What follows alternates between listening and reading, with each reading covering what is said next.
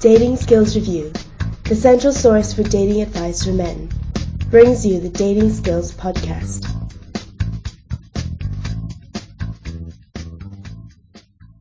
Hey, this is Angel Donovan with Dating Skills Podcast, and this week we have Eric Disco from Approach Anxiety.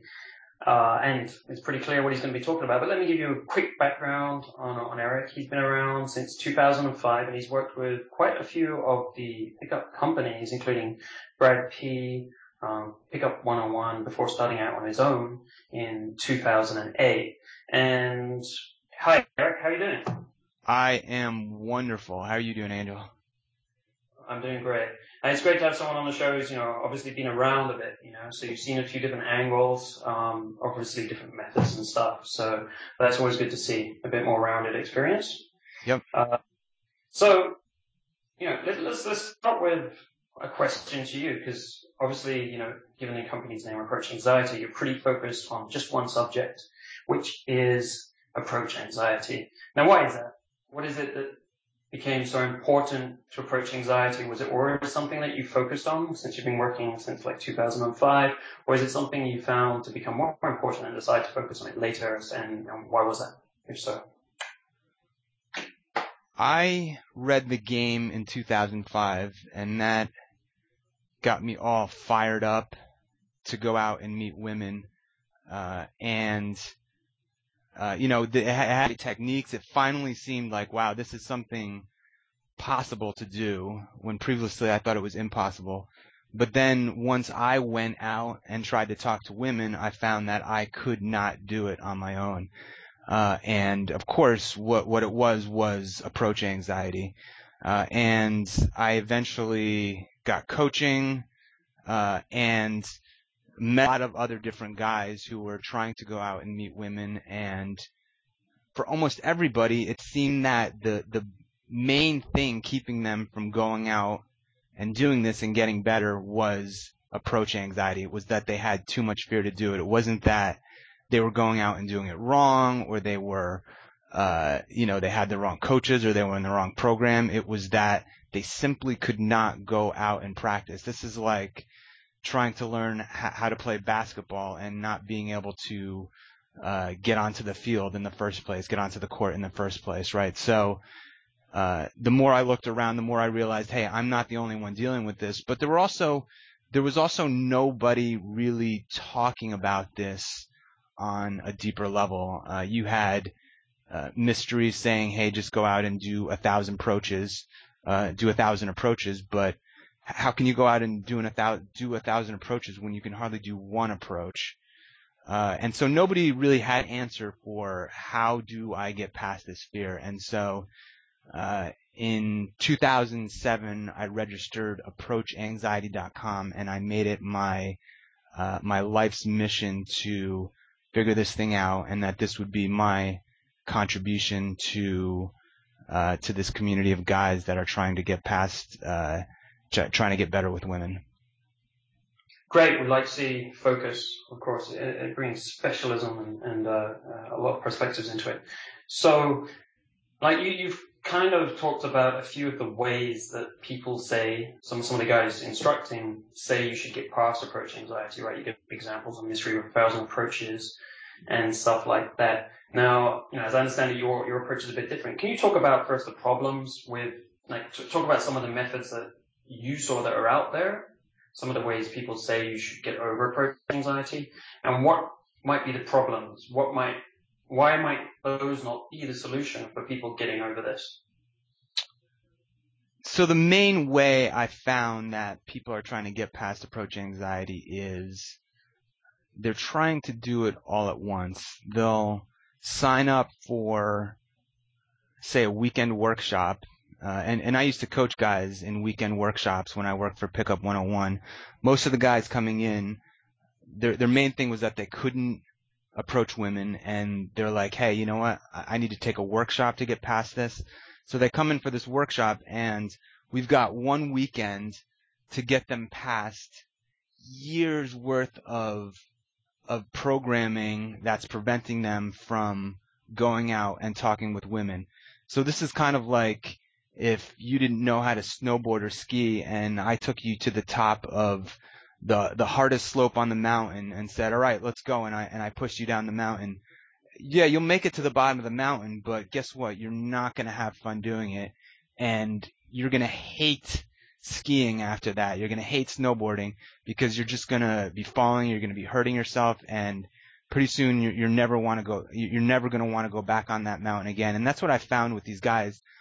I could get them to approach in one weekend, but did they continue to approach after that weekend? And sadly, most of the guys did not. So I decided there's got to be a better way to do this. There's got to be a better way to help guys get past this. And so I set up a long-term coaching program where I met with guys for 2-hour sessions, 6 2-hour sessions spread out over about 2 months or so.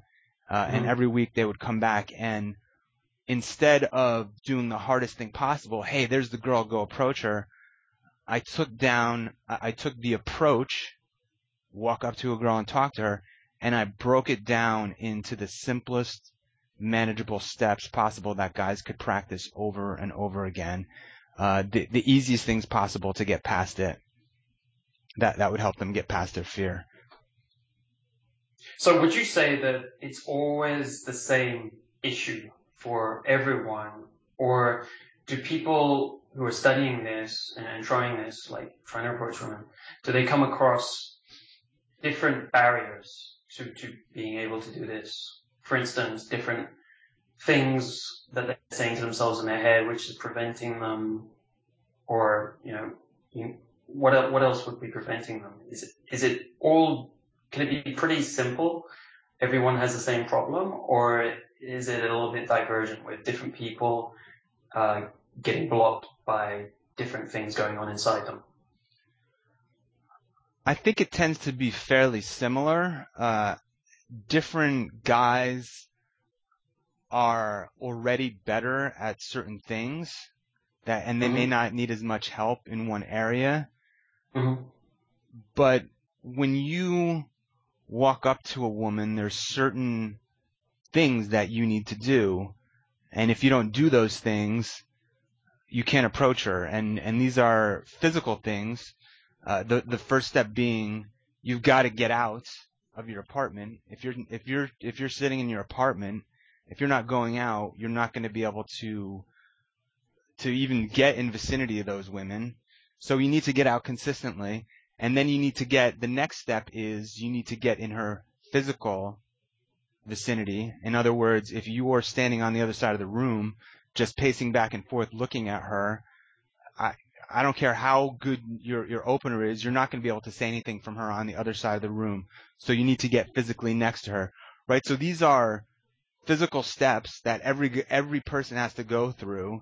Mm-hmm. And you may be good at getting out. You may be good at physically positioning yourself next to her, or you may be even good at saying, hey, how do I get to Starbucks? You may be fine with that, but then you're not good at the next step, which is staying in longer.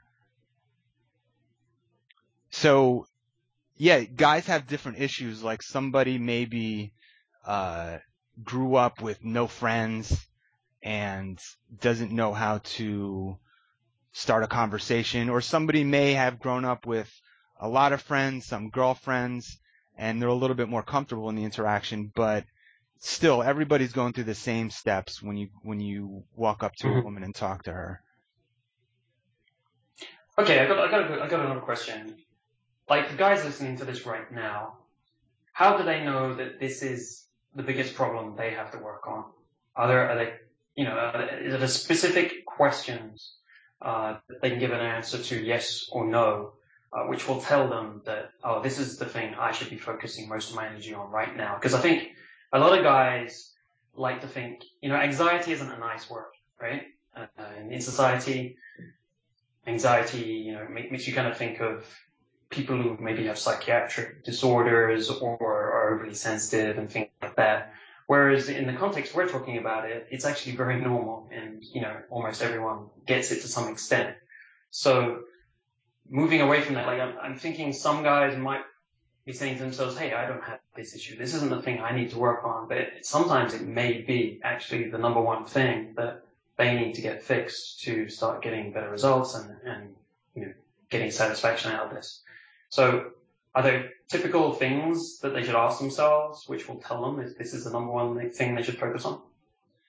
Yeah, well, firstly, I agree with you 100% that everybody experiences fear and anxiety whenever you try and do something new that you were unable to do before. Start a business, write a book, snowboard down a mountain, you're going to experience some fear and some level of inhibition, some part of you that says, hey, don't do this. This is too scary. Just by definition, when you challenge yourself and do something new, you're going to experience that. What I'm talking about here more specifically is getting into a conversation with a woman, going from, hey, there's a woman that I'm attracted to, say, either in a bar or what I prefer to work with guys a little bit more is during the day is you're sitting on the subway train and you see an attractive woman. Can you start a conversation with that woman? Can you get into a normal conversation with her? And there's other steps after that beyond what I teach. So there's getting sexual, there's banter, there's deep rapport. And I do teach a little bit of deep connection in here. There's all these other things that you can work on, but you can't work on any of that other stuff if you're not comfortable simply getting into conversations with women. And this is what I find with most guys is they see all these amazingly cute women every day and they can't practice just starting a conversation with her. So they're wondering, what can I say that's really clever? What can I say that's more sexual? What can I say that's going to make her want to date me? Well, guess what? You can't practice any of that stuff if you can't start a conversation with that woman, if you can't start a conversation with multiple women when you're out during the day. Right, totally. So would you suggest that you're talking about day or night, right? Starting and basically nights mean bars and clubs typically. Would you suggest that they start out in daytime scenarios, sort of like general scenarios like shops, cafes, walking in the street, or going to bars and clubs at night, which is predominantly where people try to meet each other in most of society? Where would you suggest they start? Particularly for guys who do have a lot of inhibition with this stuff, I do recommend the daytime. Even though it can seem a little tougher at first, the environment tends to be more calm. It's less of a crazy environment. And once you start to get into it, it gets a little bit easier. And it's easier to go out every day and, say, take a walk around a supermarket or a park and try and start one single interaction with a woman. Now, there's other guys, too, that particularly guys who live in more like lower population areas that might have trouble finding women to meet during the day, like people who don't live in a city. And for those guys, I would recommend going to bars because there are more women there. One thing that they might want to do, though, is try happy hour bars, which are less, you know, when you go out at 11 p.m. on a Friday night, you've got loud places, the bass pumping, you know, and you have to yell, you know, to try and interact with the girl, and it's crowded with people and lights, and that does not tend to be the best environment for a guy with a lot of anxiety to get past his anxiety. Yep, I totally agree with you there. So a couple of more, you know, kind of deeper questions on this note. So do you think it's a good idea for them to start doing it in situations where they are comfortable? So by that, I mean activities that they're kind of routinely doing or places that they can kind of routinely go to. And the second part of that question is, if it is the case, is it a good idea to go places basically where they know people, or should they try and go to places where they don't know anyone so that they don't feel like it's having any social repercussions? Yeah, that's a great question. I feel like there's two different things. There's There's activities that you're truly interested in. Say you're interested in art, or you want to take a class in salsa dancing. That kind of stuff is so important to enrich your life and have an interesting life.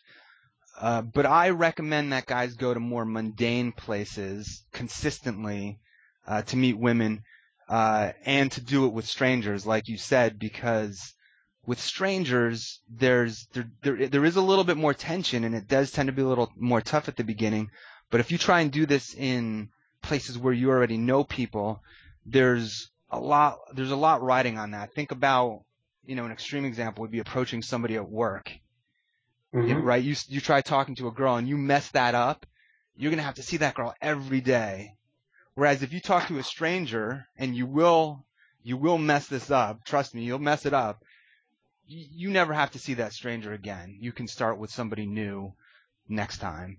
And I also recommend going to places consistently, so you start to get a little bit more comfortable in those places. Say going to a supermarket one day, then the next day go to a park, then the next day you go back to that same supermarket, and the next day you go back to that same park. When you start going back to a place regularly, you start to feel comfortable there. You feel like almost like it's your living room. And this is the first step, which is to feel comfortable at the location. If you go to, say, a Sephora, like a makeup store for women, you could also do that too. But the first time you're in a makeup store, if you try and talk to a woman in there, guess what? You're not even comfortable in that place. You're going to feel awkward in the first place. So first go back a couple times. Get comfortable in that place, and then start working on the next step. All right, so you're talking about a softer, more gradual process, really, of acclimatization. Absolutely, absolutely. There's guys out there who, and this is everybody, this is me too, at the beginning it's like, I want to get motivated, I want to do this, I want to push through this. And that motivation is great, it's good. But you're not going to get far if, say, you're a runner and you've never ran before, and you're like, what? I want to be a great runner. I'm going to go out today and run 14 miles. Guess what? You're not going to run 14 miles on the first day. In fact, you're going to get home after running 3/4 of a mile, and you're going to be like, oh, man, I suck. I'm the worst. I could only do 3/4 of a mile.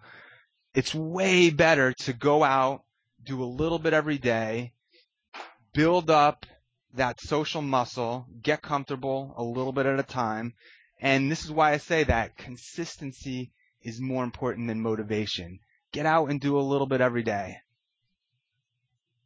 I'm in 100% agreement with you. Frequency is everything in this. In changing your behavior, anything, it has to be every single day, even if it's just a little bit every single day.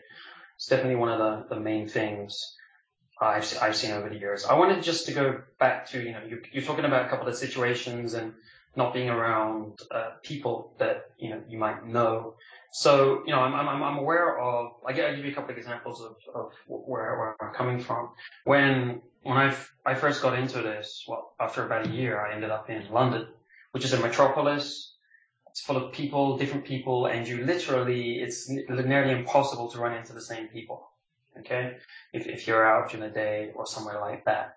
So I found it pretty easy to approach people. And I'm not saying I'm typical either. I think I found it a bit easier than other people for reasons we can talk about later that might be interesting. Might like to get your ideas on if people have different ways of approaching it in their head. Anyway, but then I moved a bit later to Hong Kong. Hong Kong is a very small place. Pretty much after 3 months, I was seeing all the same people all over the place, and I knew a lot of people. I'd be running into people all the time. That's kind of how small it is, and that was a very, very different environment because there were mistakes that happened where I approached the same girl, and I didn't remember, and so it's a potentially very embarrassing situation, especially if you're kind of anxious to start with, or people would start looking at me, because they've seen me talking to girls before. And, when people start looking at you, you feel kind of like, oh, everyone's kind of looking at me. And it puts a bit more pressure on the situation, and you're more likely to feel anxiety. So, for guys, I'm just interested in kind of your perspective on this. For guys who are like in smaller places, because you know a lot of guys live in smaller places, how should they deal with that? Because you know, and I think I've heard of people going to extremes where they decide to move to a metropolis because they want to get this part of their life fixed. Have you got any ideas or you know suggestions around this theme? Do you think it's an issue? Like if I live in a small town or something like that? Yes, I do have some ideas about that, and I do agree. One option for guys is to move to a larger metropolis, depending on how serious they are about getting past this. But let me tell you a little story. A couple of weeks ago, I was out at a happy hour bar with some of my friends, and there were four girls sitting at this kind of booth table in this lounge, this kind of upscale lounge. And I was walking by with my friends, and I turned to them, and I decided to talk to them, and I said one of my usual openers, which is, "Hey guys, do you know if there's a zoo in Central Park?" And the girls kind of like blah blah blah, like a big one, a small one. I said yeah, and I'm like okay, because I think I have some because I have some friends coming into town, and I'm thinking about bringing them there. Like yeah, it's great, you know. And then I joke, I'm in the mood for penguins. They were getting in the mood for penguins, and this is sort of one of my typical openers. And just then this waitress came over and started asking, "Do you guys want drinks?" Blah blah blah. And I wasn't that into these girls. Like they were cute, but we kind of wanted to go to some other places to meet some other women. There weren't that many women in the place. So me and my friends were like, all right, see you guys later. We're on our way out. And we went to some other places, and about an hour later we came back.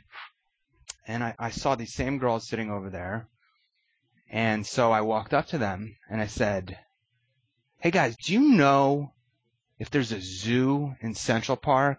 They're like, "What?" They start laughing, and they were like, "You asked us that before." And then I kept going. I said, "Is it like a big one, a little one?" And the girl's like, "Sit down. I told you he wanted to come talk to us, right?" So I sat down and started talking to these girls. I did that on purpose, and there's the point behind this is that if you do say something to somebody again, and this has happened to me before. Even during the day, I'll repeat an opener to the same girl that I've talked to before. Sure.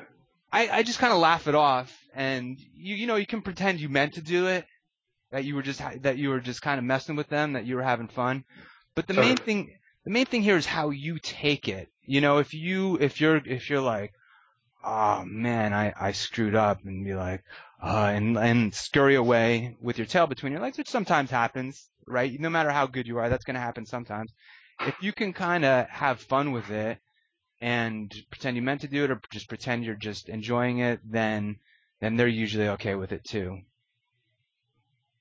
Yeah, I totally agree. Of course, the hard bit is getting to there, I guess, and different people handle it differently. So when I was thinking about this, I wanted to talk to you a little bit about internal dialogue, because I'll just relate to you how I kind of first got into this, and the internal dialogue, which I think meant that approach anxiety was something I felt, but it didn't really affect me as a lot of other people. So maybe I'm not typical. So basically, you know, when I did my first approach, I felt pretty much kind of sick to the stomach about it. And then after that, I felt angry with myself. I've always been a bit of a perfectionist, and I felt angry with myself for being so kind of dumb about it, or I'm like, man, that was dumb. You know, it's no big deal. And that anger, I would usually like, right, I'm going to get it right. And I'd like go straight back in and talk to someone else, and it wouldn't be an issue. And this is kind of like a theme of a reaction, which would happen everywhere I went. Like when I went into a new place, which I wasn't used to, new country, people reacting to me in different ways, or whatever the situation was, and it didn't go well the first time, as it often doesn't, then I would react this way and just kind of like use some kind of internal anger to get back out there and make the second one work or the third one work. It would give me this energy. So I felt it was internal dialogue that was important to my development. What have you seen about internal dialogue? Are there different ways guys react to situations that help them or don't help them? Do you teach anything around this area? That's actually really interesting what you said. I'm curious, what sort of things would you say to yourself? Like, let's say you talk to somebody and it didn't work out. What kind of things would you say to yourself afterward? It's just, I've always been focused on success, and in a way I've been kind of arrogant about it. You know, at school and stuff, I've done pretty well. And it's happened before, like when I messed up, I'll just give you an example. When I messed up, when I was 18 with my exams, cause I spent all of the time with my first girlfriend and basically not doing any work, but still thinking I was going to do, you know, straight A's. And I didn't at all. I just felt like the biggest idiot in the world. And I told myself I was, right? And that's basically, and I'd have a huge regret that I carried around for years. I carry regret around for many years if I've done something wrong. So it makes it very painful for me when I make mistakes. So I guess it comes from that. It's like something I'm going to remember. And often when I see something as simple, so you can, you know, walking up to someone and talking to them looks pretty simple and you don't think it should be a big issue, right? So once you've got that in your head, once I had that in my head, I'd be just like, come on, you're retarded. You know, what are you doing? What's your problem? I'd be saying these kind of things and I'd be just like, you know, just sort it out. That was awful. So it's pretty straightforward, you know, the way I would kind of attack myself. So my opinion about that is, I think that sounds like it worked for you. One thing I would be careful of with that, for most guys is what you do after the approach or after the failure or even after the success, the process that you go through internally after that is just as important as the process that you go through before you approach her. So, you know, let's say I'm trying to get myself to do this, whatever step I'm at, you know, it's really tough for me to ask somebody for directions, but I'm going to do this and I finally get to that step. It took a lot of internal wrangling to finally do that. Mm-hmm. Let's say I get a bad reaction from her and she's like, "Oh, get out of here, weirdo. Like, why don't you go look on a map?" Whatever. They're usually not that, but the way I deal with that is just as important, because what most guys do is, there's this tendency to think about it a lot. It's called shame. You start to replay that in your head, right? It's a social emotion where you're condemning yourself. You feel like everyone else is condemning you, that you're an idiot or a loser. And you start to replay that in your head. You might think about it for a few minutes afterwards and feel really awful. Then 10 minutes later, you'll think about it again. Then an hour later, you'll think about it again. And what you're doing is your body is trying to process that. It's trying to process that negative thing, but it can't. It can't process it, and so you get stuck in this loop of constantly dragging yourself down, of making yourself feel terrible, and you keep reigniting that same terrible feeling.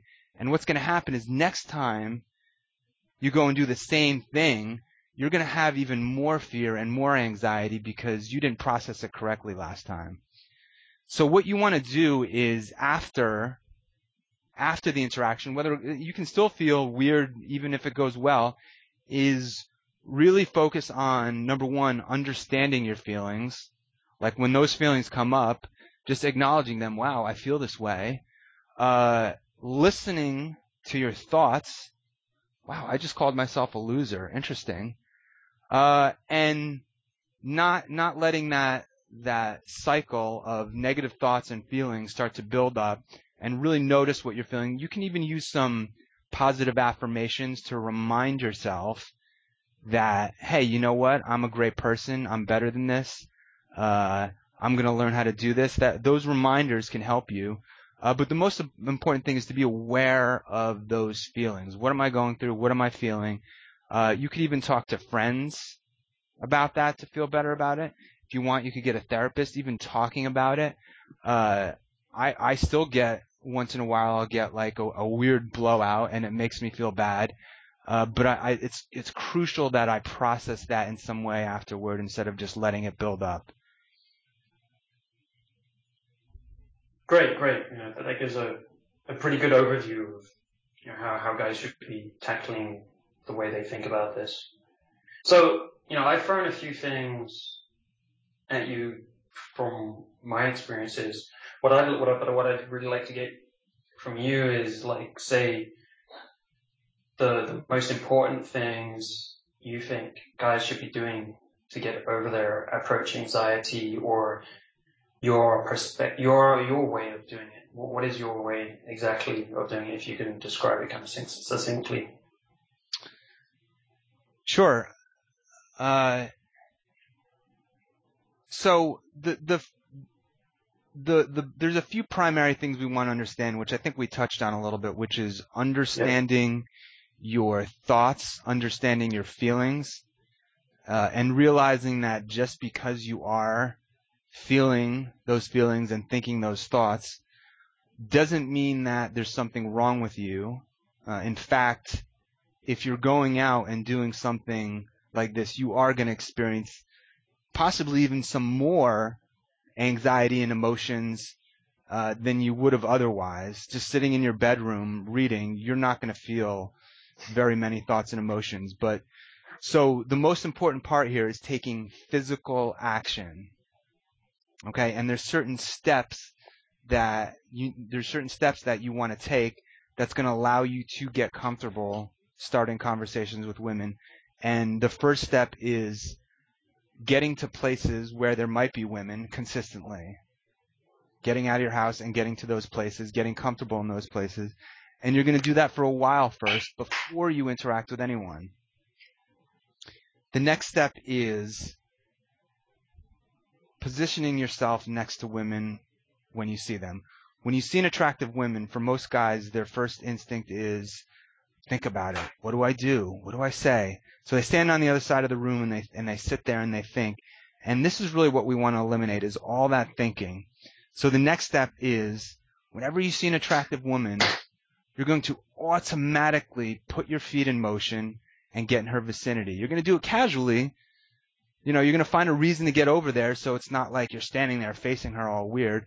Maybe if you're in a bookstore, you're going to pick up a book next to her, or if you're in a supermarket, you're going to pick up something off the shelf next to her, or if you are at a train station, you're going to go over and look at a map.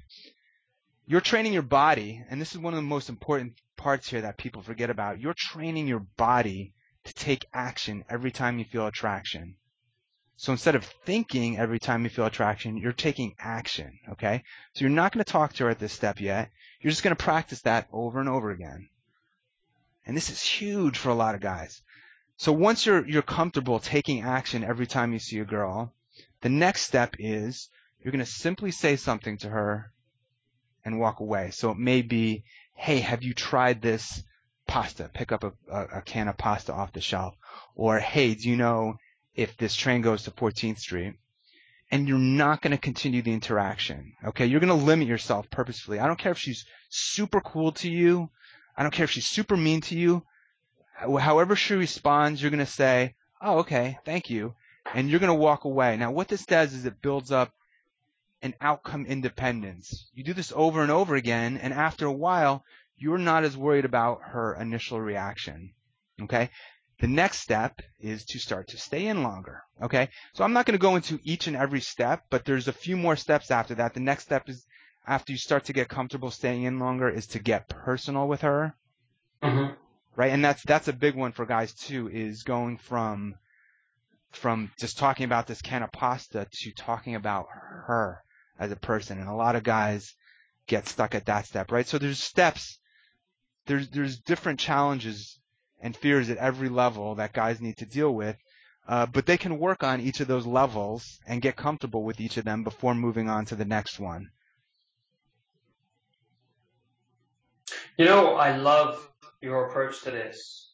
You know, it's something that is actually pretty clear that it's the way to tackle this. Because if you're looking into psychology and, you know, and some of the great things they're doing in, you know, different cases or extreme cases with people or difficulties, it's always a gradual approach. And one example, kind of extreme example, springs to mind.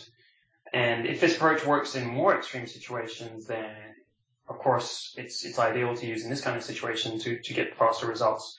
So when way back like 50 years ago, some American soldiers were captured, and this is kind of like a case that's brought up in a lot of like neuroscience books and psychology books. Were captured, I think, by the Chinese or the Koreans. I can't actually remember who. And what they did is they wanted to convert them to communism. So it was probably the Chinese, something of it. And what they basically, I don't know if you heard this story before. No, I don't think I have. Okay, so to do it, like these guys, obviously they've got completely the opposite way of thinking, and you think you'd never be able to convert them, right, to loving communism and going back to the US and, basically starting to promote communism back home. And so, but what they did is they took on a very gradual process, and they would go in there the first day and they just say, can you just write me down something about communism? Right? So just anything you want. The next day they would be like, okay, so what things about communism aren't the worst things in the world? Maybe they're bad, but they're not really, really bad. And the next day they go like, so what is it about communism that's okay? Like, there must be some parts of it. Are there any bits that you think are just okay? Anything about, our society, the way it works? And they would gradually keep pushing it towards good, right? Lifting the bar. And I'm not sure how long it took them, but basically they sent the soldiers back to the US and they were fully converted. They were promoting communism, and, they had been completely brainwashed. So it's a very famous, like, kind of case study of conditioning, right? So obviously we're more interested in self-conditioning than conditioning others. But I just think it shows what a gradual approach can do versus trying to push someone's face in it, which, as you've said, like, some of these approaches that have been used to get over approach anxiety have been pretty much like push your face in it, and it tends to generate a rejection from us in ourselves. It's like, wow, that's the bar's way too high, and I'm never going to be able to do that, and it's unsurmountable if it's taken at that level. Absolutely, and I love that word that you used, conditioning, because this actually does come from grounded psychology, which is called exposure therapy. And it's sort of like what you talked about with this, which is, if you've got a fear of heights, the first step is actually just to mentally think about, wow, going to the top of a tall building and learn to understand and feel your feelings. The next step is to maybe stand at the bottom of the stairs. The next step is to walk up 2 stairs and then walk up a whole flight and then walk right. So and you're not doing it all in one day. You're doing a little bit every day, and in between each day, your body is acclimating to it. Kind of like if you did a workout, right? When you do a workout, let's say you hit the gym and you bench press, right? There's little micro tears in your muscle, and then over the next day or two, your body repairs itself and gets stronger. And that's kind of how exposure therapy works, is you do a little bit and then your body digests that. Your body gets comfortable with it and says, kind of like the communism thing, oh, you know what? There is something good about communism. Okay. And so the next time you're ready for a little bit more, and you're conditioning your body to accept that. It's great that you kind of brought a biological angle to this, just talking about weights, for example, because I've kind of really heavily got into that kind of stuff lately, and it's pretty much the way everything in our body works, right? It's all about exposure and response to that in gradual steps. It's all kind of like about stress stimulus and recovery. Every adaptation we have, every sickness we recover from, every improvement that we make to ourselves, or it's physical, or it's mental, which is kind of all the same thing. So it's the way biology adapts to things. So it's an inescapable rule, really. So yeah, and there's and if I could jump in one more, there's a tendency, especially because these feelings are so overwhelming, there's a tendency for guys to want to get this over with, to just do as much as they can, and that doesn't work. That just the slower process is always better. Right, totally. And, you know, unfortunately, often a lot of the dating advice can promise to be a bit of a, it's like a magic pill, right? That's going to solve all your problems tomorrow, which, as you seem to know too, just isn't the case. It's going to take a little bit of work, and we're often, most of us are programmed to work on the short term. You know, we want a short term fix. We want our caffeine in the morning to feel good and awake. We want some chocolate or some junk food to feel good for 5 seconds instead of eating something healthy. So we're often drawn to the short term benefits rather than the long term benefit, which is, you know, junk food, feel good right now, you know, healthy food, feel good for the rest of the year or in 6 months, you know, when I've got all the bad stuff out of my system or whatever. So, you know, as humans, I think we all know that we're very influenced towards the short term and focus on that rather than the long term. Whereas often the long term is what is the approach to get the best success, even though you're going to have to wait a few more months to actually get those results. So it seems further away and harder. Yeah. And, you know, as a guy who, you know, I recently released this product and I started doing marketing.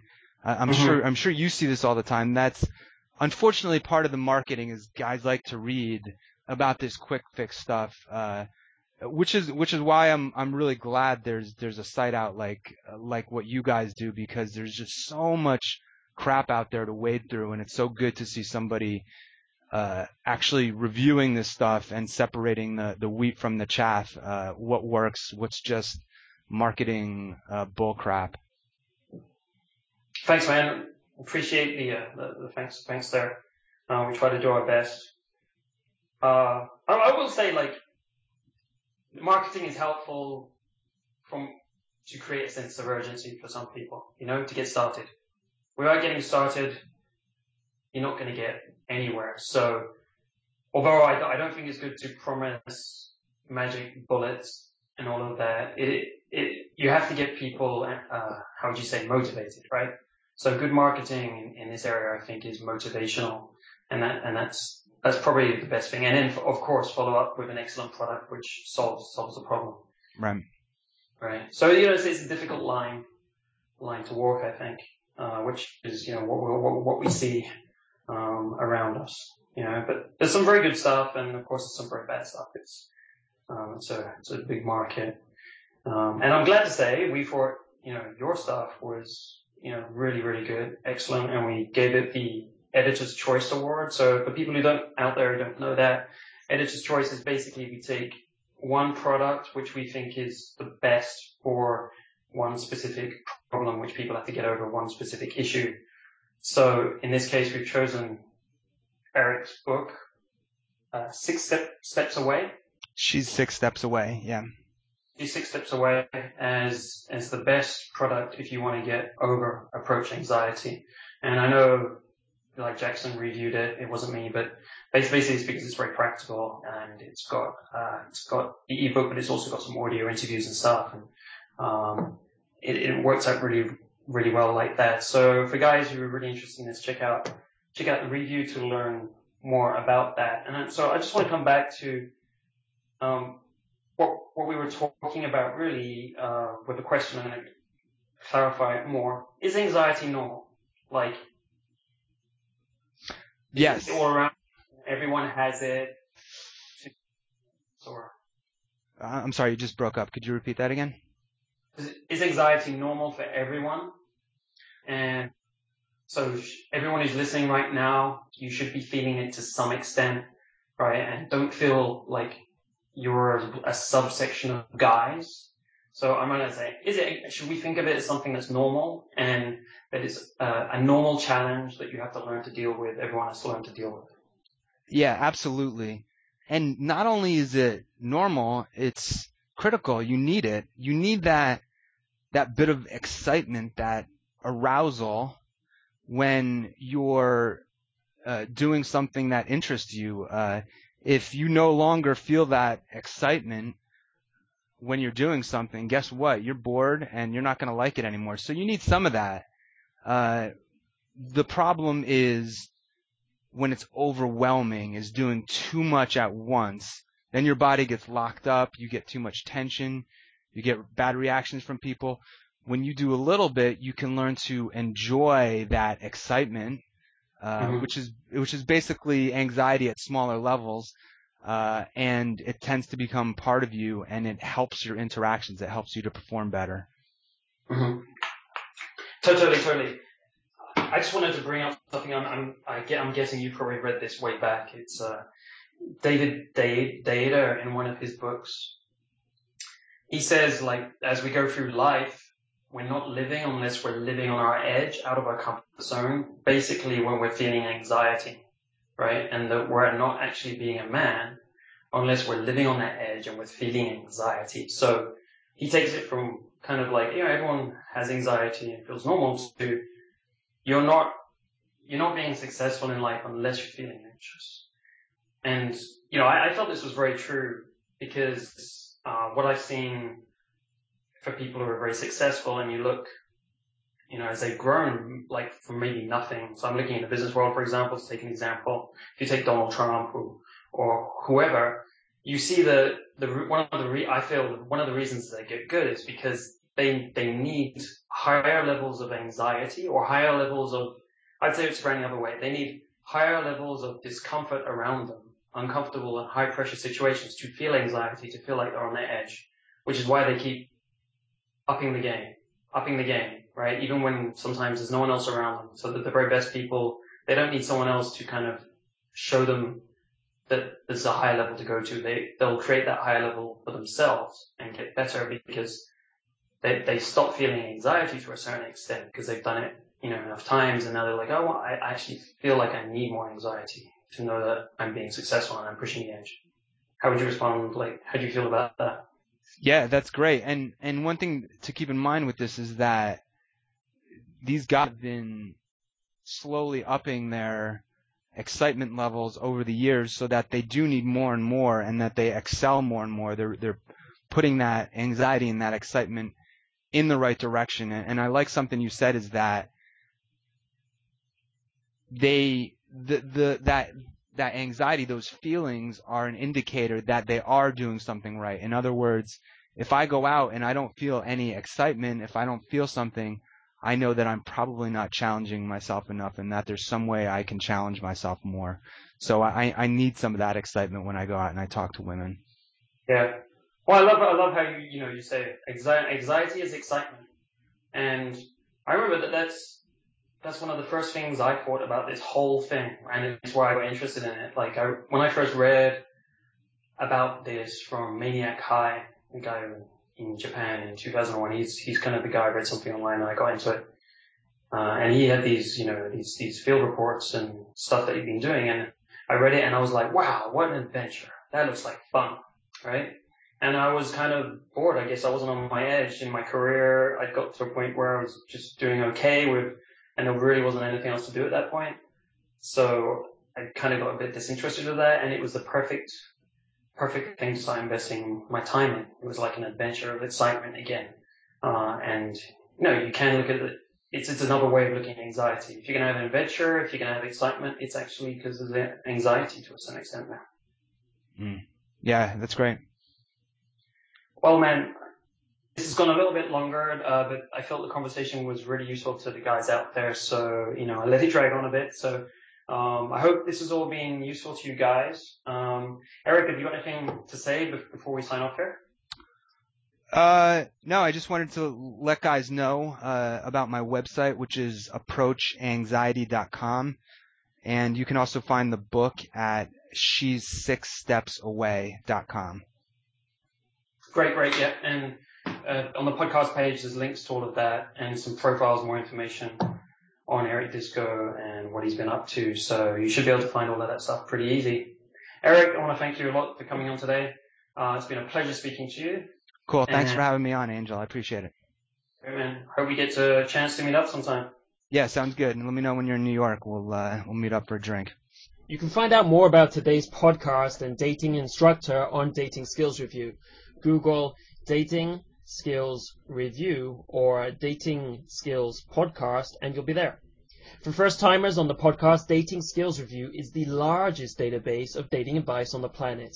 If it exists, we have it. Before you do anything else, read anything else, listen to anything else about dating, sex, or attraction, download our free manual, Fast Track, 7 Rules to Get Good with Women in Months, Not Years. You can download it right from the Dating Skills Review homepage. That's datingskillsreview.com. It will teach you the best-in-class learning strategy that the top dating instructors in the world have used to get good with women. Readers say it's flawless. If you like the podcast, please subscribe on iTunes and give us a 5-star review. Those reviews help to increase our iTunes ranking and spread the word. Dating Skills Review wouldn't be what it is today without your feedback and support, so a big thanks there. This is Angel Donovan from Dating Skills Review. Get working on those skills hard this week, because next week we're taking another step up to mastering your dating life. Dating Skills Podcast is brought to you by Dating Skills Review. Dating Skills Review is the Amazon.com of dating advice for men. If it exists, we have it. We help you find the best advice fast, so you can get good with women in months, not years. Learn more at www.datingskillsreview.com.